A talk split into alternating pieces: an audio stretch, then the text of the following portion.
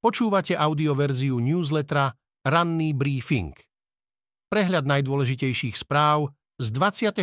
októbra 2023 pripravil Michal Deliman. Tento text načítal syntetický hlas, z tohto dôvodu môže mať menšie nedostatky. Z domova Nový minister vnútra odštartoval Ficovú pomstu polícii. Hamrana odvolal tri dni pred odchodom z funkcie. Hovoril, že hneď po vymenovaní pošle policajtov na hranice, skončí vojnu v polícii a zabezpečí bezpečnosť Slovákov. Nový minister vnútra Matúš Šutaj Eštok začal tým, že odvolal policajného prezidenta Štefana Hamrana a vymenil aj politické vedenie rezortu. Hamran mal pritom podanú žiadosť do civilu a oficiálne by skončil už o tri dni nový minister vnútra dosluhujúceho policajného prezidenta preradil do Popradu, pričom Hamran býva v Komárne. Čakali sme, že bude nekompromisný, ale že spraví takúto špinavosť, s tým sme nerátali, vyhlásil na Margo svojho odvolania Hamran. Minister mal vážne výhrady voči vnášaniu politických a osobných postojov do výkonu funkcie policajného prezidenta, napísal Eštokov hovorca Matej Neumann. Rezort má dočasne viesť Rastislav Polakovič, ktorý doteraz pôsobil na východe Slovenska. Do roku 2011 pracoval ako okresný riaditeľ policajného zboru v Poprade. Neskôr pôsobil ako zástupca riaditeľa v Starej Ľubovni, Eštok zatiaľ svoju nomináciu nezdôvodnil. Nominant hlasu sa dlhodobo netajil svojimi postojmi k policajnému vedeniu, ktoré má spoločné so Smerom. Prvá čistka v polícii nesie jasný odkaz. Šutajov eštokov čin je obyčajná podlosť a zákernosť urobená z pozície moci. Súčasne je to aj odkaz. Aj pre špeciálneho prokurátora Daniela Lipšica, ktorý predtým odkazoval Hamranovi múdrosti, typu z boja sa neuteká. No skôr, najmä pre riaditeľa NAKA, píše Nataša Holinová, Gašpar SIS neodmieta, Smer by však mal problém. Ak by Smer chcel naplniť plán, spraviť z Tibora Gašpara riaditeľa Slovenskej informačnej služby, naraziť by mohol na prezidentku Zuzanu Čaputovú. Očakáva to samotný bývalý policajný prezident Gašpar, na ktorého je podaná obžaloba za to, že podľa záverov vyšetrovania v polícii v čase, keď ju riadil, spolu založil organizovanú zločineckú skupinu.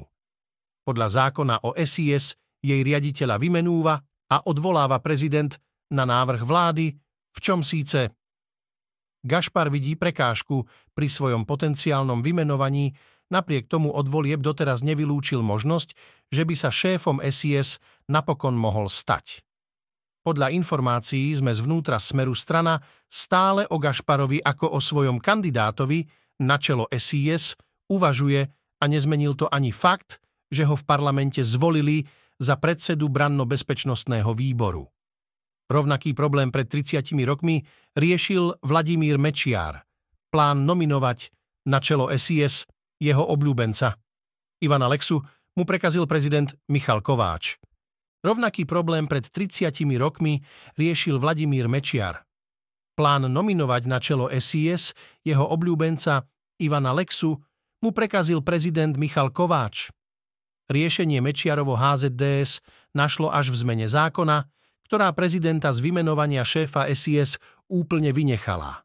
Na zmenu zákona by vládnej koalícii Smeru, Hlasu a SNS stačilo 76 hlasov, v parlamente ich má 79.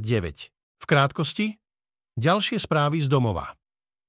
Štátnym tajomníkom Ministerstva spravodlivosti sa stal Pavol Gašpar, syn bývalého šéfa polície Tibora Gašpara, samotný Gašpar junior má za sebou zaujímavú minulosť. Dôležité sú najmä jeho výroky z polovníckej chaty. Pre tender na záchranné služby musel skončiť šéf úradu pre dohľad nad zdravotnou starostlivosťou Tomáš Haško.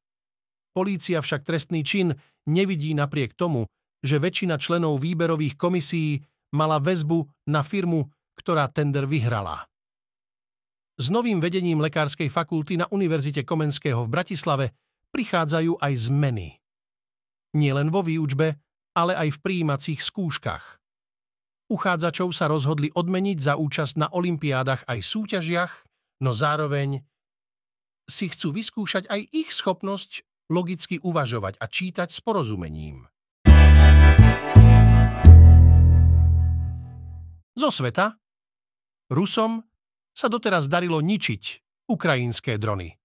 Nová zbraň Kieva má nimi zatriasť. Ukrajinská armáda pridáva do svojho arzenálu novú zbraň. Ide o doma vyvinuté bezpilotné pozemné vozidlo Ratel ES, nazývané aj jazvec Mediar. Je to kamikadze robot, ktorý čoskoro otrasie Rusmi. Napísal o ňom na sociálnej sieti x ukrajinský minister pre digitálnu transformáciu Michailo Fedorov. Ukrajinské ozbrojené sily budú môcť podľa Fedorova vďaka robotom na ruských vojakov a techniku útočiť z väčšej vzdialenosti, čo zvýši nielen účinnosť operácií, ale aj ich osobnú bezpečnosť. Elektrické vozidlo dokáže prepraviť 40 kg náklad rýchlosťou 24 km za hodinu na vzdialenosť do 6 km. Bez dobíjania vydrží 2 hodiny. Na Ratel S môžu vojaci naložiť protitankovú mínu alebo inú muníciu. Je vybavený systémom diaľkového odpálenia, môže teda slúžiť ako mobilný nosič bojových hlavíc. V krátkosti ďalšie správy z Ukrajiny. Robert Fico informoval predsedníčku Európskej komisie Urzulu von der Leyenovú, že nová vláda nebude vojensky podporovať Ukrajinu a zameria sa len na humanitárnu pomoc. Zámer Slovenska zastaviť vojenskú pomoc Ukrajine konflikt len sotva zmení, uviedol hovorca Kremľa Dmitrij Peskov. Slovensko podľa Kremľa zohráva len minimálnu úlohu v dodávkach západných zbraní Kievu. Ruské sily pri Avdívke stratili od 10. do 20. októbra viac ako 109 vozidiel. Potvrdili satelitné snímky. Väčšinu strát tvorili predovšetkým bojové obrnené vozidlá BMP-1, BMP-2 a MTLB, tanky T-72, T-64, T-80, obrnené transportéry a iné vozidlá.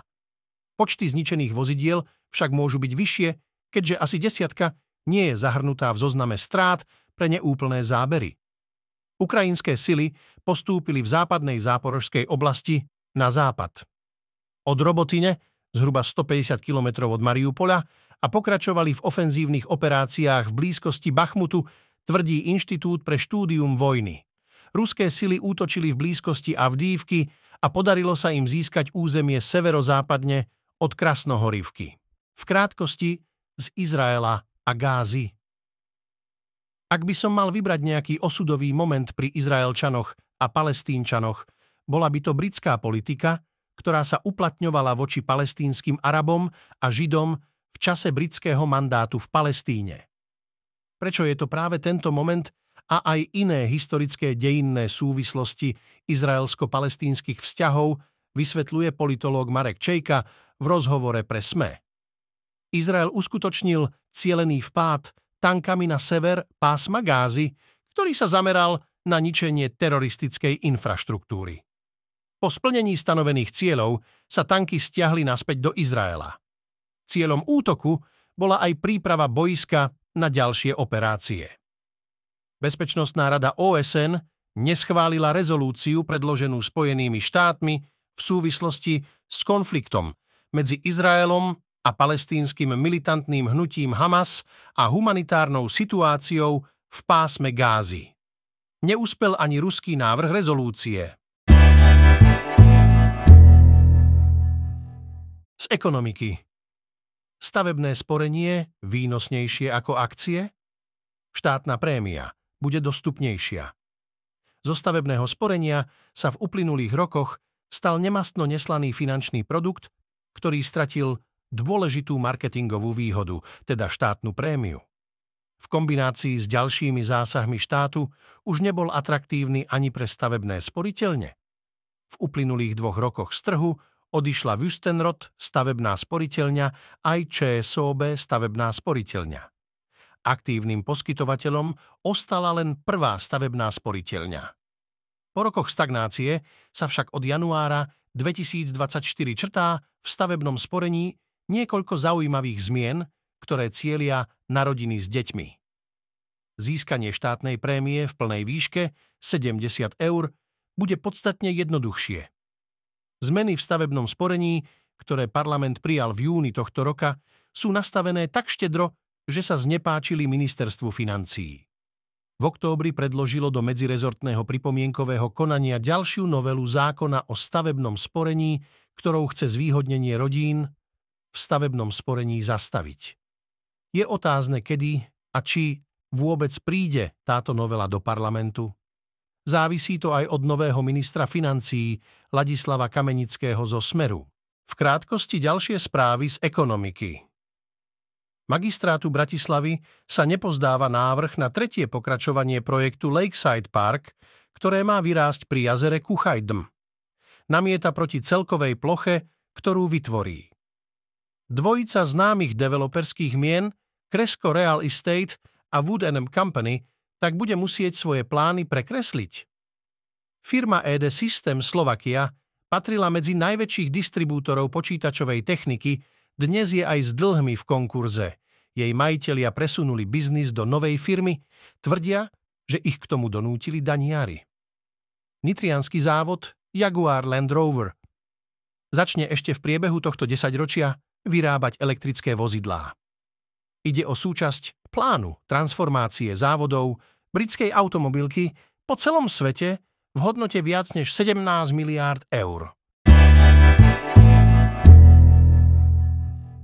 Zo športu stopli aj prípravu možných olimpionikov. Šport v Rusku má miliardový deficit. Šport je v Rusku záležitosťou prestíže. Ruskí reprezentanti patrili na veľkých podujatiach pravidelne medzi okruh favoritov, teraz sa na mnohé v dôsledku vylúčenia nedostanú. Sú nútení organizovať si podujatia doma a súperiť medzi sebou. Prezident Vladimír Putin už dal pokyn, aby ministerstvo športu pripravilo náhradné riešenie v prípade vylúčenia z olympijských hier v Paríži. Budú to hry priateľstva, konať by sa mali budúci rok v septembri v Moskve a Sankt Peterburgu. Navonok vyzerá všetko v poriadku, ruskí reprezentanti súťažia na domácich podujatiach, dostávajú štátnu podporu a budú môcť súťažiť na veľkých športových hrách, ak im MOV neumožní štart na Olympiáde v Paríži. Ruský šport sa dostáva do finančných problémov.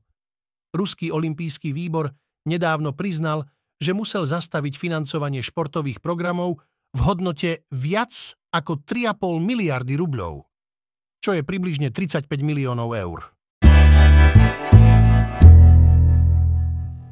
O beh na liečbu depresie? Je ťažšie zmeniť životný štýl, ako užiť tabletku, tvrdia odborníci. Už viaceré štúdie ukázali, že beh je prínosný pre naše zdravie. Výskumy ho spájajú so zníženým rizikom obezity, vysokého krvného tlaku, vysokého cholesterolu, cukrovky druhého typu alebo srdcovo chorôb. Čoraz viac štúdií sa však zameriava na to, ako môže športová aktivita pomôcť zlepšiť aj duševné zdravie. Holandskí vedci nedávno na kongrese European College of Neuropsychopharmacology prezentovali výsledky výskumu, v ktorom sa rozhodli porovnať účinok antidepresív a behu na depresiu, úzkosť a celkové zdravie. Na štúdii sa zúčastnilo 141 pacientov trpiacich depresiou alebo úzkosťou. Lekári im dali na výber, buď budú 16 týždňov užívať antidepresíva, alebo sa aktívne zapoja do skupinovej bežeckej terapie, tá pozostávala z toho, že účastníci museli behať dvakrát týždenne po 45 minút. Iba 45 účastníkov si zvolilo antidepresíva, zatiaľ čo 96 uprednostnilo pravidelné behanie. Z výsledkov štúdie vyplýva, že beh viedol k rovnakému zlepšeniu duševného zdravia ako užívanie antidepresív. V krátkosti ďalšie správy o zdraví. Problém splodiť dieťa má v súčasnosti v Európe približne každý piatý pár.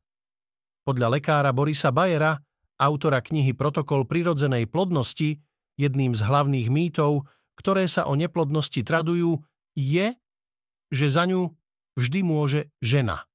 Je predsa nositeľkou plodu. Nie je to pravda. O ženskej menopauze sa hovorí pomerne veľa a často, no podstatne menej ľudí vie, že existuje aj jej mužská verzia. Odborne sa nazýva andropauza, v medicínskom prostredí sa o nej hovorí už od 40. rokov minulého storočia. Zhrnuli sme informácie, ktoré by ste mali o mužskej menopauze vedieť. Prvé prsné implantáty uzreli svetlo sveta v roku 1961.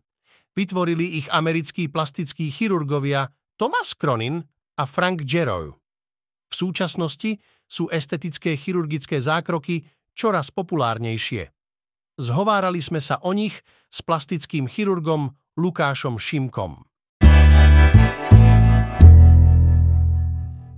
Dnes očakávame pojednávanie so Štefanom Žigom na špecializovanom trestnom súde v kauze Valčeky.